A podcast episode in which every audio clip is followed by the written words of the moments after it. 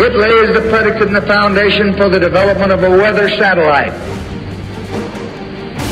that will permit man to determine the world's cloud layer and ultimately to control the weather, and he who controls the weather will control the world. With each passing day, the US dollar is dying, unsustainable infrastructure is collapsing, and global conflict is unfolding on the horizon. The last desperate actions of the global predator class are taking shape before the totality and immediacy of biosphere collapse becomes apparent to the masses. What has been will soon be no more. And above it all, the climate engineering operations are raging. 700 inches of snow. Sierra Nevada's face second snowiest season on record, stemming brutal California drought. That's a new headline from Forbes.com. The University of California, Berkeley's Central Sierra Snow Lab received 713.8 inches, nearly 60 feet of snowfall this season so far. That's the kind of headline the climate engineers and the controllers long for and have done everything to manufacture fill the reservoirs with toxic water, use matrix media to sensationalize the drought busting winter weather, and convince populations to go back to sleep. And sadly, far too many are far too willing to do exactly that. Late last fall, the scheduled weather for California was yet more winter warmth and worsening of the already worst drought in at least 1200 years. What changed? What possible pushback from behind the curtain prompted the climate engineers to completely alter their former weather schedule? Has climate engineering awareness now finally reached a level that some of the insiders are realizing that they are also being weather warfared with the rest of us? Is that why the scheduled weather in the scorched and dying state of California was so radically altered in the last few months? Here's a few points to ponder. Is all the toxic climate engineering element runoff water from the highly toxic, chemically nucleated so called snow going to magically bring rapidly dying forests back to life? No. Is all the toxic runoff water that will be used for farmland going to make those soils more fertile and productive? No. Will dying western U.S. forests soon be dried out in preparation for Yet another season of unprecedented wildfires. Yes. The smoke from the wildfires serves the geoengineering agenda. This is a complex issue. Please search and view the report with that title Wildfires Serve Geoengineering Agenda. One of the most important reports ever from geoengineeringwatch.org. Our engineered climate catastrophes, drought, deluge, flash freeze events, devastating hailstorms, and ionosphere heater induced high pressure heat domes being used to crush agricultural production around the world. Yes. And about the crops that do grow, will they absorb the toxic climate engineering fallout elements from the toxic rain and runoff? Yes. Elements like aluminum, barium, strontium, manganese, surfactants, polymer fibers, graphene, and more. And yes, all of these nanoparticle sized elements are being uptaken in the food we eat, in the livestock we consume, and every breath we inhale. All of it is building up in our bodies. It's called bioaccumulation. No shortage of bad news breaking headlines in a moment, but first, a message for those that are willing to stand against the tyranny geoengineeringwatch.org has always stated on the record that the only way forward in this fight to expose and halt the climate engineering insanity is to fully expose it, to reach a critical mass of awareness. If we can do that, the fur will fly. A shockwave would ripple around the world. There would be a paradigm shift. Populations all over the planet would realize what their governments have done to them and their children without their knowledge or consent.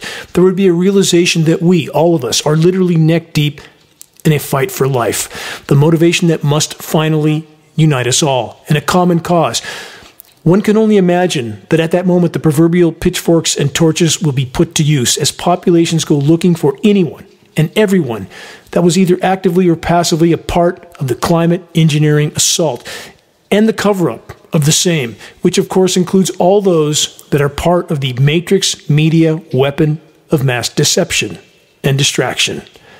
if by all our collective efforts we can free the planet from the climate engineering, aka weather warfare straitjacket, and allow the planet to respond on its own to the damage already done, we would, at minimum, buy time. Please forgive that rant. I didn't mean to go there right out of the gate, but it needed to be said. Let's cover more puzzle pieces, starting with this engineered winter weather mayhem for the western U.S. again and again and again.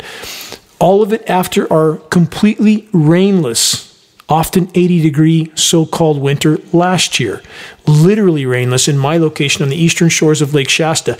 Not a drop of rain last winter from late December to early April. Nothing but warmth and drought. And now, this year, in recent months, jet aircraft can be heard and seen above almost every significant cloud canopy that passes over, and frozen material in some form or another starts falling out, along with a blast of cold surface air, very unnatural feeling blast of surface air often. And in between such events are days with temperatures pushing 70 degrees, literally t shirt weather. And the variance in temperature when they chemically nucleate on days that are rain from dawn till dusk vary radically depending on how heavy they chemically nucleate. So instead of an all day rain event having temperatures that should vary only slightly, we see radical swings, often 20 degrees or more. That is indicative of chemical ice nucleation operations when they're fully implemented, lowering those temperatures, and they need the moisture to carry out these operations because those endothermic reactions dry up much of the the moisture. That is part of the endothermic reaction. Such radical and constant weather whiplash scenarios are not contradictions of nature. No, they are the altered and ever changing schedule weather from the climate engineers. Those that still refuse to believe covert global climate intervention operations are real without ever having done a moment's honest research will soon be forced to face reality. Like it or not. Here's a question How's the weather in the most populated country that doesn't have the massive military climate engineering operations like the US? With that question in mind, the following headline this week is from the Times of India. Record heat waves push India closer to limit of human survival, and it's only the start of April. What will July and August be like? From that report, the National Weather Office of India has forecast rising temperatures in the coming weeks after India experienced its hottest February since 1901. It's the hottest on record, but they always pick some previous date so that people think, oh, it happened before, it can't be that bad. Almost always not true. The report continues The extreme temperatures have stoked concerns that there will be a repeat of last year's record heat wave, which caused widespread crop damage and triggered countrywide blackouts. The report then states while temperatures as high as 50 degrees Celsius, that's 122 Fahrenheit again, are unbearable in any condition, the damage is made worse for those of India's 1.4 billion population who are stuck in tightly packed cities and don't have access to well ventilated housing or air conditioning. And as humidity levels catch up with temperatures, which is inevitable, the so called wet bulb effect occurs. If you don't know what that is, please investigate, as we will all soon face it. The term wet bulb effect refers to the combination of heat and humidity in which the human body can no longer cool itself with perspiration. Again, this occurs when atmospheric humidity becomes too high in correlation with extreme temperatures. And at that point, the carnage will become biblical in scale. It's coming along with the already collapsing life support systems of the planet. Climate engineering operations further fueling all of it. But the vast majority of U.S. populations and other first world nations don't have a clue about what's happening around the world exactly the way the predator parasite class wants it. The Matrix media machine of mass distraction makes sure there's always new chapters of scripted political theater to distract and divide populations while converging catastrophes close in from every imaginable direction. So, for the moment, Americans can pretend everything's fine again in California and the US West. So much toxic snow that the drought is over. Everything's great. The carbon fuel carnival can keep going for the moment, grinding up the last of our environment to keep the party going till the last possible moment. Go back to sleep. That's what the controllers want the masses to do. Here's another report from multiple sources. World population bomb may never go off as feared, study finds. Does that sound like good news? Let's read between the lines. The report states population likely to peak sooner and lower than expected with beneficial results, they say. But environment is priority.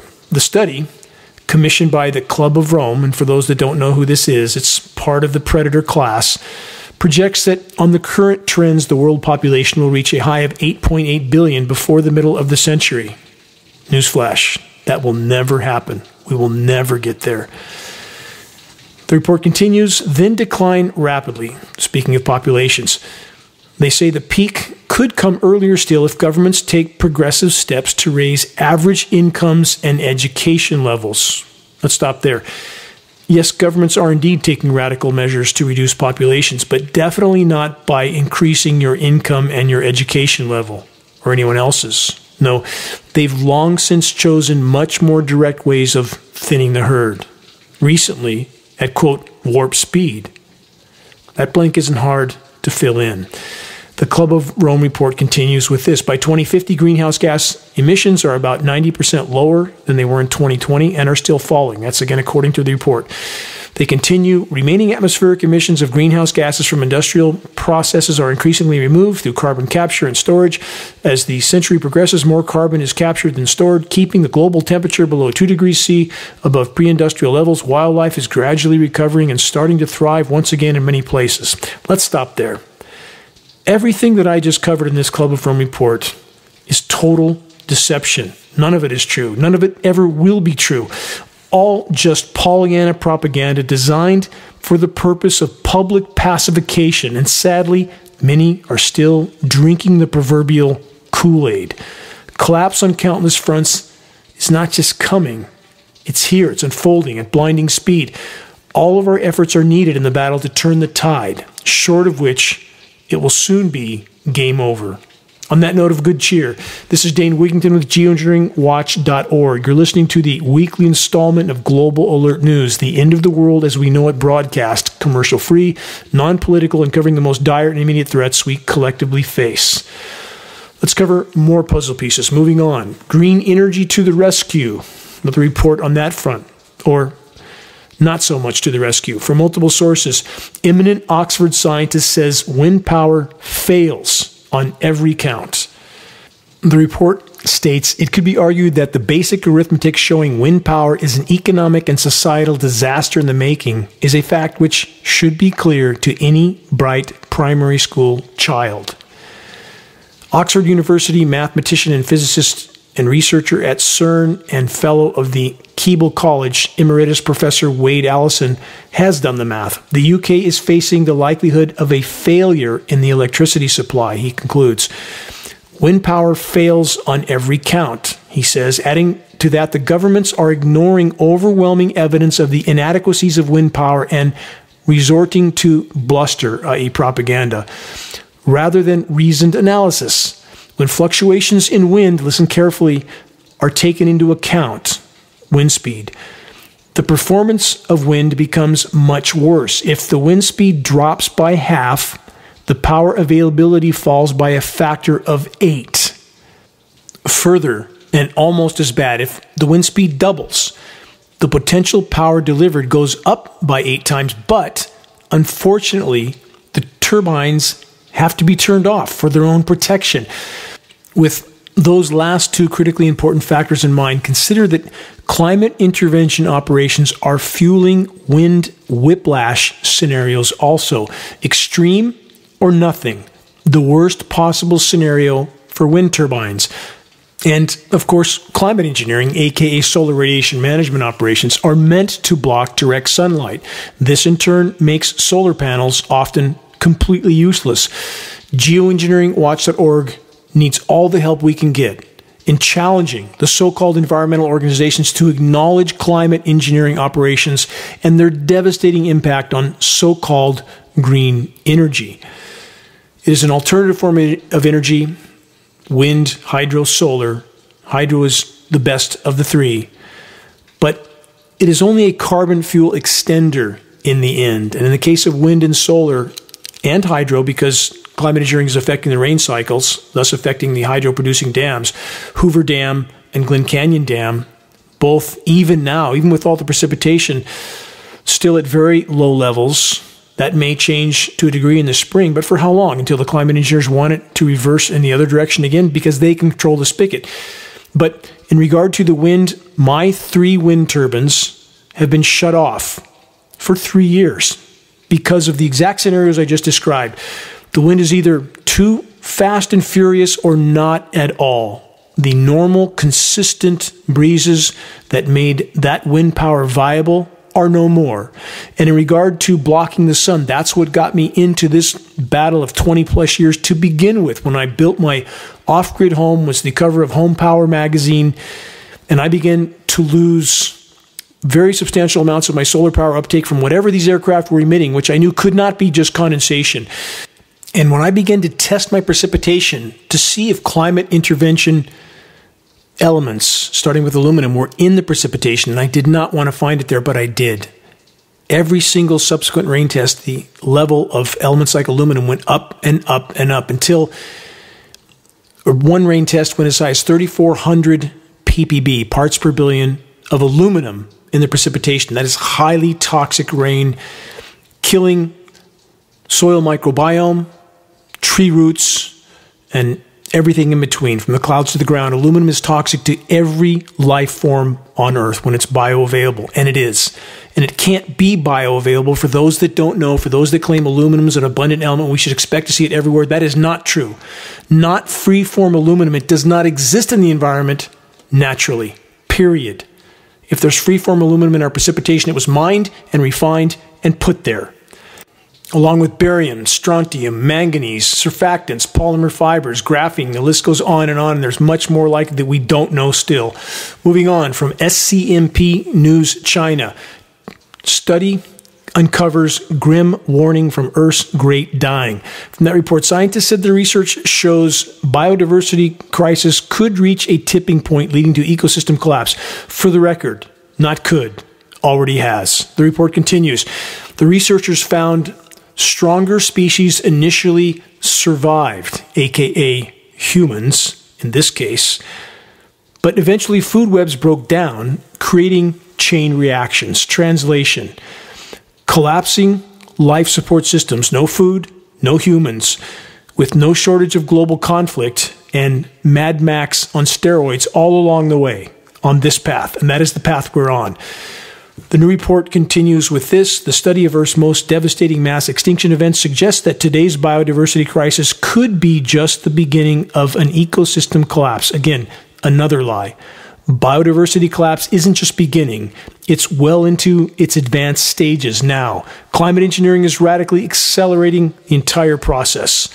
Final excerpt from this report The planet is losing species at a faster rate than at any other time in its history aka cascading collapse. I've covered this on many broadcasts. One falling domino knocks over a far larger domino, and that domino, an even larger domino, cascading environmental collapse. Again, it's already here. How many species are we losing right now? The best statistical data indicates we are losing 2 to 300 species of plant, animal, and or insect every single day. That's 15,000 times the historical background rate based on paleo data. And that's a million and a half percent of normal. And we have people, even today, attempting to tell themselves that this is just part of some natural process. There's nothing natural about the earth changes that are occurring at this point. And isn't it perplexing how those that are neck deep in denial very aggressively try to convince those around them of the same denial? They try to somehow abate their fear by getting someone to agree with them. Hiding from unpleasant realities doesn't make them go away. As I've stated so many times, the hallmark of a healthy mind is an unyielding willingness to face the truth no matter how dire. In addition to the loss of food production from ecosystem collapse, which includes the collapse of fisheries, which I'll get to in a moment, the controllers are implementing yet more methods of curtailing food production. Avian flu, culling of chickens and other bird species. Here's how it works if there's a single bird in an entire flock that tests positive for avian flu, the entire flock is culled. And that means the birds within that flock that would have had natural immunity are culled also, and they are never allowed to propagate that natural immunity. And that's part of what the controllers want. And that's how they're able to cull so many food sources. Single individual, whole flock gets culled. More on the assault on food production from AccuWeather.com. California farms grapple with flooded fields. Quote, hundreds of millions in damage. From that report, several rounds of excess rain and floodwaters have taken their toll on farms across California, a reality that could soon mean higher food prices at the supermarket. The damage caused, the report says, by the storms has threatened the state's vast agricultural production. No accident, which produces more than one third of the nation's vegetables and three quarters of the country's fruits and nuts, according to the California Department of Food and Agriculture. Preliminary estimates state that the total damage and economic loss from the intense rounds of moisture in California to be an additional 6 billion to 8 billion and that's on top of the 31 billion to 34 billion estimated from January's storm impacts. Some crops were completely wiped out as a result of the excess rain and flooding. Again, not just engineered floods. The previous years of engineered drought and also in recent weeks, for the sixth year in a row, completely engineered chemical ice nucleation cloud seeding operations just in time to flash freeze kill the now early blooming orchards. So many ways in which the weather makers can and are decimating food production.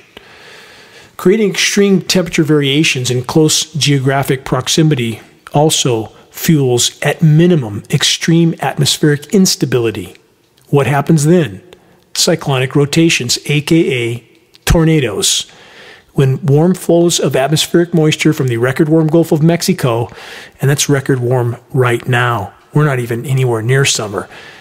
When those flows are pushed north so that they clash and combine with chemically ice nucleated cold air flows being pushed in from the Pacific, this is the scenario that's now pushed as normal to have a warm side and a cold side to a so called winter storm. This is total lunacy, meteorologically speaking, and none of the scheduled weather script readers will admit to it, because to do so would be a very bad career decision for them.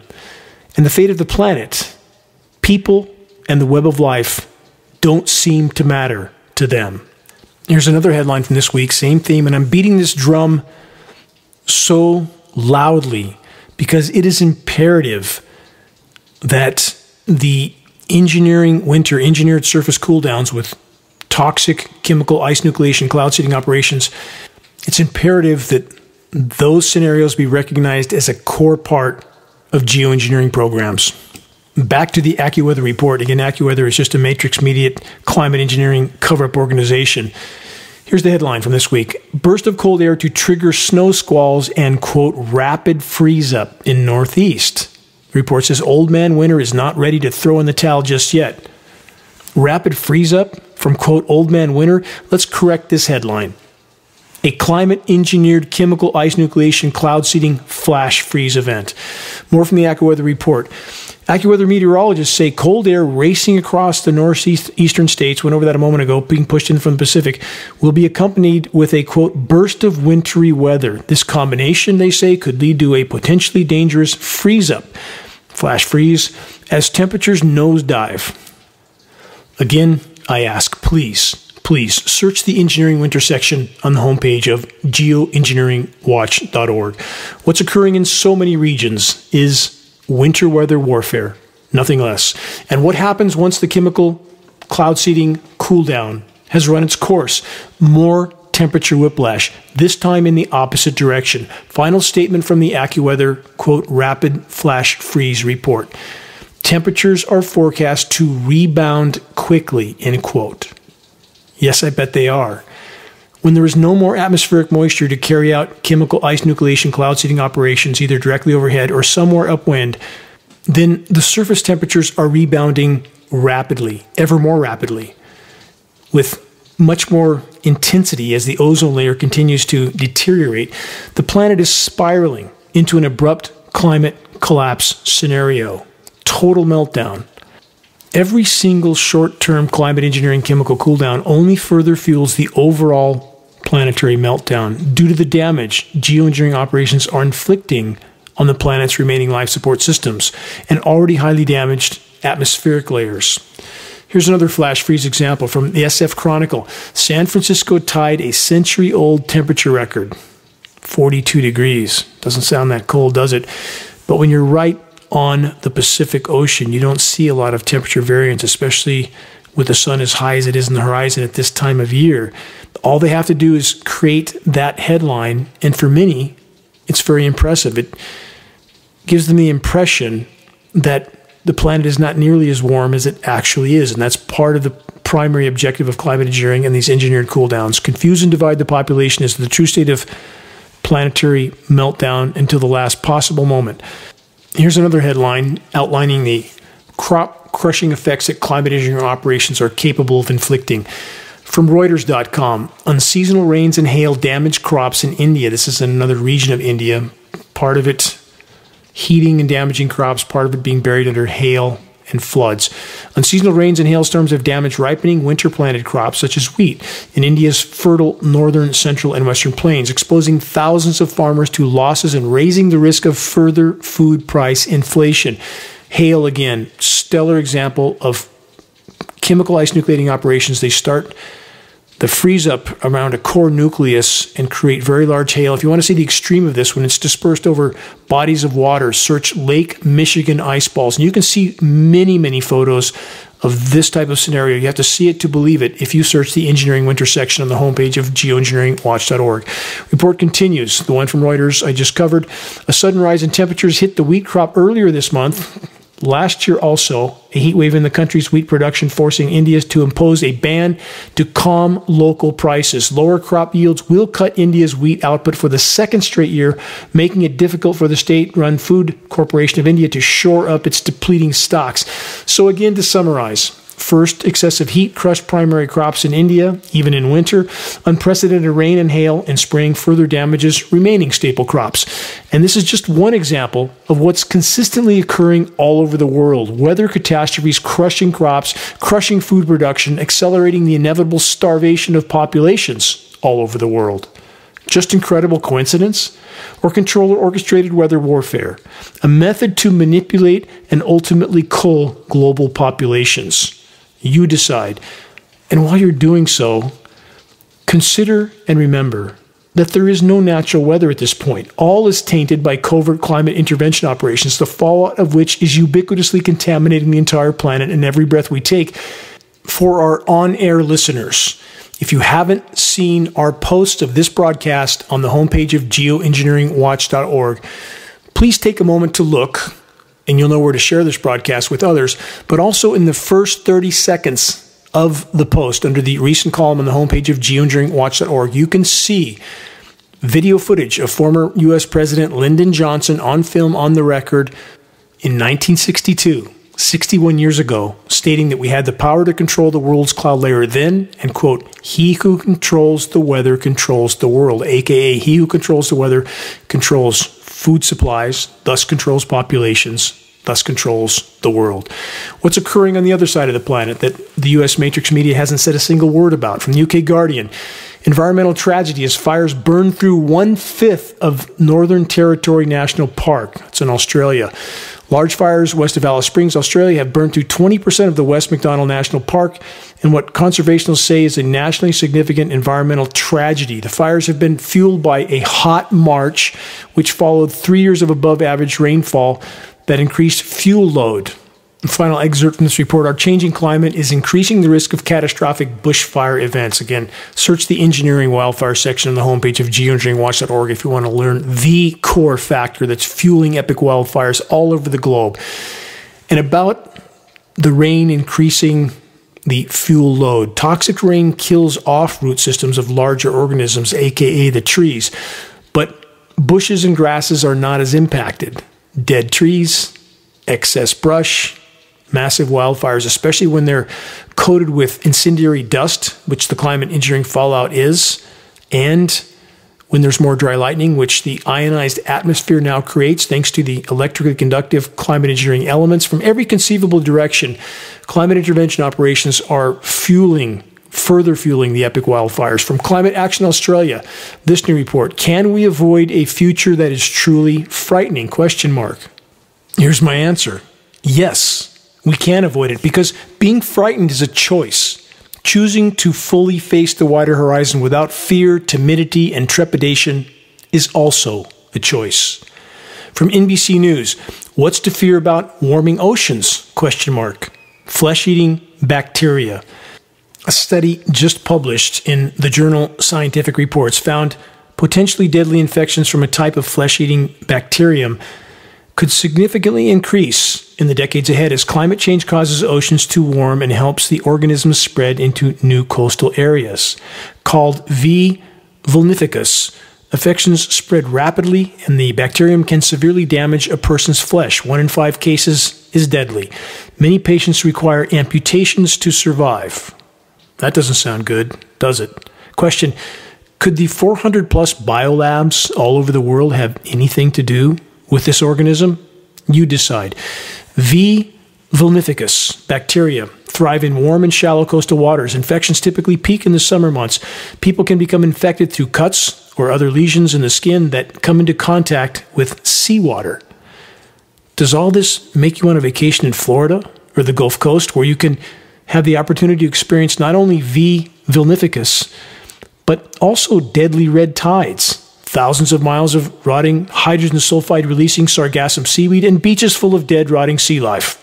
Welcome to the New World. Welcome to what is scientifically termed Canfield Ocean. If you want to know the full definition of that term, please look it up. It's happening. And if the oceans die, we will follow. You're listening to the weekly installment of Global Alert News, the bad news broadcast, installment number 399, April 1st, 2023. And I wish that the information presented in this broadcast was just an April Fool's prank. But such a notion couldn't be further from the truth. This is Dane Wigington, your host. Global Alert News is brought to you by geoengineeringwatch.org, the largest and most visited website in the world on the subject of climate intervention operations known as geoengineering. The commercial free, non political Global Alert News Hour is now broadcast on 22 AM and FM stations throughout the country. All recent recordings of this broadcast can be found on the homepage of geoengineeringwatch.org under the recent column. Geoengineeringwatch.org wishes to express our deepest gratitude to those that have helped us to expand our reach and our voice in this desperate last hour effort to sound the alarm on that subject, if you're on our email list, please put us on your email contact book so that our mailouts don't go to the spam files.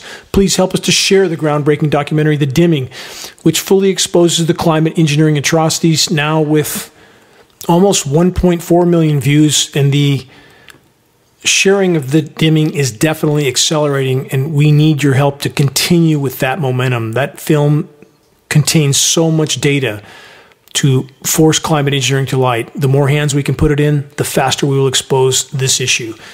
The best way to share the dimming documentary is by circulating the direct link from the homepage of geoengineeringwatch.org. Sharing directly helps us to overcome social media censorship. When viewing our YouTube of the Dimming or Global Alert News or any other Geoengineering Watch video on YouTube, please subscribe, share, and comment, all of which helps us to circulate critically important data to a much wider audience. How do we reach those that still aren't looking up? Geoengineering Watch awareness raising materials can be found on our homepage. Our only goal to provide activists what they need to move this fight forward as fast as possible. There are very high quality printed materials with shocking images. A picture's worth a thousand words, as the proverb goes. We now have Geoengineering Watch hoodies to go with our new Geoengineering Watch shirts, both with very high quality four color images on both sides. The images of a military jet tanker descending down over the planet and spraying. A dimming sun is in the background with this caption Stop climate engineering, investigate. And below that, geoengineeringwatch.org so people can find a credible source of data to further their investigation. Scannable business cards and bumper stickers, all effective tools to help strike up a conversation on the climate engineering issue. Waking the masses to the climate engineering onslaught is the great imperative of our time. If we can expose it, we can stop it from the inside out as we awaken our military brothers and sisters and their families and the families of the private defense contractors that are involved with climate engineering operations, Raytheon, Lockheed Martin, and there are many others. We must expose this issue. If we can do that, the wheels in this battle will turn on their own. Wait and see. If you're willing to share a picture of yourself with a Geoengineering Watch shirt, perhaps at a gym, farmer's market, or busy street, downtown, please send your photo to us so that we can post it as part of our activist compilation, which is now part of our materials page. The images encourage others to make their voices heard in this all important battle to sound the alarm. Final note if you know any radio station that might be interested in airing the non political commercial free global alert news hour, have them contact us at admin at geoengineeringwatch.org. Moving on, using our seas for a toxic waste dump. New from the UK Guardian, a dire update on a story that I first covered in this broadcast when that story broke about the massive DDT dumping ground off the LA coast. Here's the headline. High concentrations of DDT found across vast swath of California seafloor. From that report, barrels of the toxic chemical were dumped along the Pacific coast decades ago. New research shows the material never broke down. For years, industrial companies in Southern California use the coast as a dumping ground for toxic chemical waste, including DDT. Decades later, scientists have found that the pesticide remains in high concentrations on the ocean floor and has never broken down. Nearly two years after the discovery of tens of thousands of barrels of waste off the coast of Los Angeles, it's not tens of thousands, it's hundreds of thousands. I think the report admits to that in a moment. Bear with me. A scientist working on this issue shared this week that the chemicals are still spread across a vast stretch of the seafloor. The report author stated, We still see original DDT on the seafloor from 50, 60, and 70 years ago, which tells us that it's not breaking down the way that we once thought it should. Think of that statement. We thought it would magically go away. That's our so called science community. DDT, which was widely used in the U.S. as an agricultural pesticide and sprayed in large quantities at beaches packed with people to kill mosquitoes, has been linked to cancer and disease in humans and the mass die off of animals. In the 1970s, it was banned in the U.S. due to its harmful effects on wildlife and potential risks to human. Research has shown a link between exposure to the chemical and breast cancer, as well as reproductive problems. Southern California was the center of DDT production in the U.S. The Montrose Chemical Corporation in Torrance produced massive amounts of the chemical between the end of the Second World War through 1982. During that time, before Congress banned such activity, up to 2,000 barrels a month of acid sludge waste containing DDT was dumped off the coast. Workers sometimes poked holes in the barrels so that they would sink more quickly.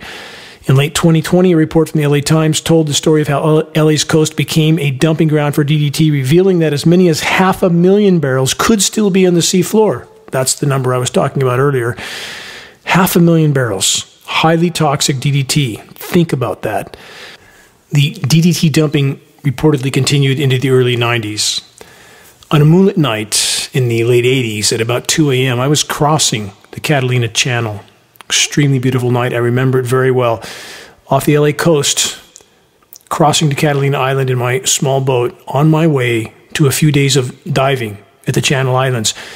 And I encountered a tugboat pulling a barge that appeared to be loaded with some sort of canisters. And I always wondered, what was that? Before going over the next bad news breaking report, a reminder from last week's broadcast the West Coast salmon fishing season was canceled. Almost no salmon, for many reasons, none of them good. Next report multiple sources global fisheries threatened by climate change.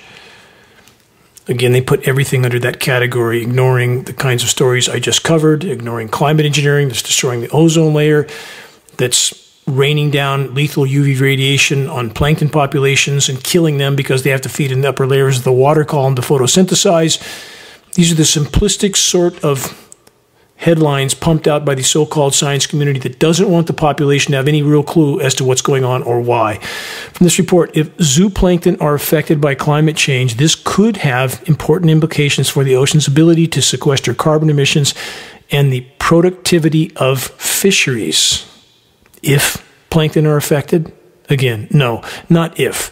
Recent studies on plankton populations in the Atlantic, for example, conclude that there's been a 90% crash. No plankton, no fish, and plummeting atmospheric oxygen content already occurring Plankton is the largest producer of atmospheric oxygen on the planet. Again, our oceans have been used as a toxic waste dump for well over a century. Further extreme fishing of remaining fish stocks is exponentially past any form of sustainability. It's an all out commercial fishing free for all to catch everything, anything that's left before everything's dead, which won't be long on the current course. On that note, this new MSN.com report toxic red tide algae is overwhelming U.S. beaches. Touched on this earlier. You can't be outside, the report states. Again, it's not just algae that beachgoers along the coast are contending with this year. Scientists are also warning that a gigantic blob of seaweed known as sargassum that's expected to land on shores in the southern beaches over the upcoming summer. Besides being unsightly and not so much fun for swimmers, the growth also releases toxins as it decomposes in the water and on land, which can create respiratory issues similar to K. brevis not can, will, if you're exposed to enough of it. And let's not forget again, V. vulnificus bacteria, the flesh eater, also potentially a part of the mix. Final excerpt from this report those with respiratory issues or who are sensitive to the toxic microorganism. Everybody's sensitive to something that's toxic, aren't they? Maybe certain people have more tolerance, but doesn't mean you should expose yourself to it. They say may want to avoid the coast entirely, and anyone who experiences lingering symptoms due to exposure should seek medical attention. Let's press on and add a bit more to the mix. Here's another factor from Earth.com preparing for ocean acidification, a silent killer of climate change. How many people know the oceans are acidifying? already having devastating effects. And there's this new report from the American Geophysical Union. Climate change has likely begun to suffocate the world's fisheries. From that report, new research finds the ocean's middle depths, home to many commercially fished species, have begun losing oxygen. They haven't begun losing oxygen. There are 500 plus major dead zones in the Earth's oceans right now. They're all expanding, and the amount of these death zones is accelerating radically. And atmospheric oxygen content is also plummeting. It must plummet. Plankton, number one source of atmospheric oxygen production for us, second source. Both sources are being completely decimated. The oceans are being absolutely wiped out. What do we see on our so called matrix media? Nothing of any existential value, nothing simply the scripted political dog and pony show distracting the masses from the wider horizon day in, day out. What will it take to change this equation? The dying of the oceans makes my heart bleed. I have seen so many things in so many parts of the world that I now know are either no more or will soon be no more. And that pains me to the marrow. Let's expand on some puzzle pieces. Next, wherever it came from, bird flu isn't just killing birds. From the UK Guardian, first birds, now mammals, how H5N1, i.e., bird flu, is killing thousands of sea lions in Peru. Avian flu has decimated the marine creatures on the country's Pacific coastline, and scientists fear it could be jumping from mammal to mammal. The report then states there's the possibility of a massive number of different species acquiring the virus and it mutating, i.e., the virus, in the process. Question Does all that sound familiar? And the so called science community blaming everything with weather, with this type of pathogen spreading in every arena of life, blaming it all on nature. And yet we have 400 plus biolabs all over the world that we know are working on this type of pathogen. Why would we think there's not potentially a connection? You decide. But when I think of these seals dying, it makes my heart bleed. I've spent so much time in the water alone in solitude, Santa Barbara Island, Santa Cruz Island, Santa Catalina, San Clemente Island, with sea lions all around me. Hours and hours, days, over the course of years. And now they are dying by the drove everywhere what will our seas be like without those miraculous creatures and so many others like them? Moving on, it's not just the oceans that are dying by the day. From thehill.com, California's desert trees can't take the heat. The report states some of the Southwest's most iconic desert trees are running for their lives in what could be a grim harbinger for more temperate ecosystems across the West. A study in functional ecology offers evidence that desert ecosystems, long perceived as the most resilient to climate change, may be hitting their limits. No, not maybe hitting their limits, rather, have already far exceeded their limits. When I lived in Southern California at the top of the Cajon Pass, there was in a remote spot a single pinyon pine of a particular species. It was the last of its kind at the top of the Cajon Pass. And I couldn't bear to see it die. And I would carry water to this tree, five gallons in each arm, across rugged terrain to reach this tree and to keep him watered. I don't know if he's still alive. He was when I left area. But when I think of things like that and how few notice, I feel I'm on the wrong planet. I always have. Since the time I was young, I felt I didn't fit here, I didn't belong here. But here I am, and here I will make my stand. And to all those that are standing steadfastly against the rapidly rising sea of insanity, you have my undying gratitude. It is our collective efforts that can yet make a difference. From ProPublica.com, this how forest loss can unleash the next pandemic. The report says deforestation is just one pathway that can lead to spillover, but it's a key driver that's largely ignored by governments and international health agencies. Reducing risky deforestation to minimize spillover opportunities will require policymakers to, quote, work closely with communities that need to clear forests for their livelihoods. Does that last statement include logging companies? Don't think so governments aren't going to slow down the clear cut forest butchering logging. And stop for a moment to consider this statement from the report communities that need to clear forests for their livelihood. Question how long can a species, in this case the human race, cut down and grind up the very life support systems of the planet in order to sustain, quote, their livelihoods? And expect to survive. This equation is the same as a snake eating its own tail. The human race, taken as a whole, has lost its mind, an epidemic of hive mind mass insanity. And I'm not speaking to the exceptions, they know who they are. The rest, who are not the exceptions, also know at some level who they are. And above it all, climate engineering rages on.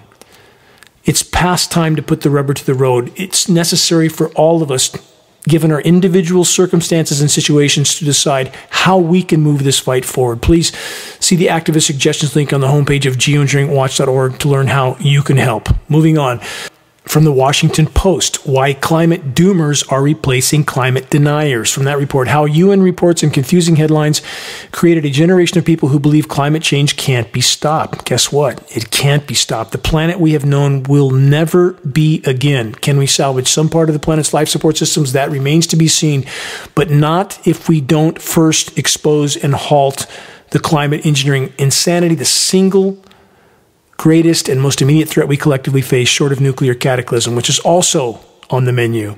In the meantime, the carbon fuel carnival continues, unabated and accelerating. The controllers need a constant supply of fuel to keep those geoengineering jets in the air all over the world. Next, from Yale University, as enforcement lags, toxic coal ash keeps polluting U.S. water. That's not all it's polluting. The report states the 299 U.S. coal burning plants that remain continue to generate nearly 70 million tons of new ash annually. That's interesting because based on our precipitation tests and our analyzation and extrapolation, it appears that globally there's somewhere in the range of 50 to 60 million tons of climate engineering elements being distributed. Very close figures. Let's tie all this together. Based on extensive testing, highly toxic coal ash again appears to be being used as a base material for climate engineering, solar radiation management, and ocean fertilization, another form of highly destructive geoengineering. How's all this working out so far? With planetary omnicide looming on the near term horizon, even without a nuclear weapons exchange, which the global controllers again are also moving toward as they run out of options on a dying planet. Next, an update on our increasingly hazardous railroads from the UK Guardian. Yet another toxic train derailment. Train carrying hazardous materials derails in North Dakota. Another from sfgate.com 55 car train derails in California. From USA Today, residents forced to evacuate after train carrying ethanol derails and catches fire in Minnesota. They just keep coming, don't they? And it's not just trains. New from Newsweek Ohio River disaster as barge with tons of toxic methanol sinks. And there's this from commondreams.org. Toxic fears, confusion after chemical leak hits Philadelphia drinking water supply. Residents of Philadelphia and the surrounding area demanded clarity about the safety of their drinking water from city officials. On Monday, three days after chemicals leaked from a plant into a tributary of the Delaware River, which provides water for about 14 million people in four states. Despite the leak of the chemicals, city officials didn't alert residents for two days. And when they finally announced to people in Philadelphia that it happened, they advised them to drink bottled water. The report then says helicopter surveillance didn't show any visual evidence of chemical contamination. Wow, what a relief. Officials couldn't see any problem from their helicopter, so everything must be fine. Welcome to the asylum. Few more breaking headlines, almost out of time. You can look these up to learn more. From the American Geophysical Union, the Greenland ice sheet is close to a melting point of no return, says new study. No, not close, past, long since passed. From phys.org, new research highlights an overlooked accelerant of ice loss from Antarctica's Thwaites Glacier. This is an ongoing and unfolding scenario. The Thwaites Glacier is also called the Doomsday Glacier due to the extensive sea level rise it will cause by itself. And this is just the beginning. From the UK Guardian, melting Antarctic ice predicted to cause rapid slowdown of deep ocean currents. This is very serious. From BBC, parallel report Antarctic ocean currents heading for collapse. I can't overexpress the gravity of these current collapses. This is the planet's temperature regulating mechanism. We are in totally uncharted territory. On that note, about the planet's inability to distribute heat from Morocco World News. Heat wave to hit Morocco next week. From Euroreporter.com, as scorched southwestern France braces itself for fires to come. We don't see any of this on U.S. media. France is worried about a prolonged drought and the prospect of more wildfires this summer. It's coming. Make no mistake about that. It's coming. It's coming back for the West as well. Those who think that the epic fires are over need to rethink that conclusion. It will dry out very quickly as the climate engineers likely shut off the flow of moisture again and begin to dry out the atmosphere with their desiccant particles. It sucks the humidity out of everything, which, of course, further fuels the unprecedented wildfires, please search the engineering wildfire section on the homepage of geoengineeringwatch.org. Again, for the record, there must be more overall precipitation on a rapidly warming planet. The atmosphere retains 7% more moisture for every degree C of warming. Unfiltered frontline temperature data indicates we are already past 3.5 degrees C of warming from pre industrial baselines. If there is less overall precipitation, keyword overall, that can only happen if there's an element in the equation, a massive component that we are not being informed about, and that component is climate engineering operations. The U.S. military calls weather warfare a quote force multiplier. Their own reports state their objective of quote owning the weather by 2025, though they have long since achieved this objective. And other nations are actively or passively participating in the climate engineering operations in spite of otherwise adversarial relations. We're all living in a planetary Truman show run by the criminally insane and inhabited by a majority that all too often refuse to even investigate the truth. Eyes wide shut. So many, so afraid of facing the wider horizon. This must change fast, or the story will soon end. Why and where is the need for fear? What's the worst that can happen at this point? A one way ticket out of the planetary asylum? Is that what so many tremble at? The thought of actually facing the wider horizon? True solace can't be found ever hiding in your cabin below the deck of the sinking Titanic, aka planet Earth. We, all of us, each of us, must summon the courage to fully face the gathering storm, to call out the insanity for what it is, to expose it, to stand against it, no matter what, to let go of what we thought would be and embrace what is, to man our individual posts, to make a difference for the better in any and every way we can. The greatest single leap we can make in the right direction is to expose and halt the ongoing and accelerating atmospheric assault. This effort will take all of us. Sharing credible data from a credible source is key. Check the activist suggestions link on the homepage of geoengineeringwatch.org for specific details on how you can help to move this fight forward. We must make our voices heard. It's now or never. Until next week, this is Dane Wigington from geoengineeringwatch.org.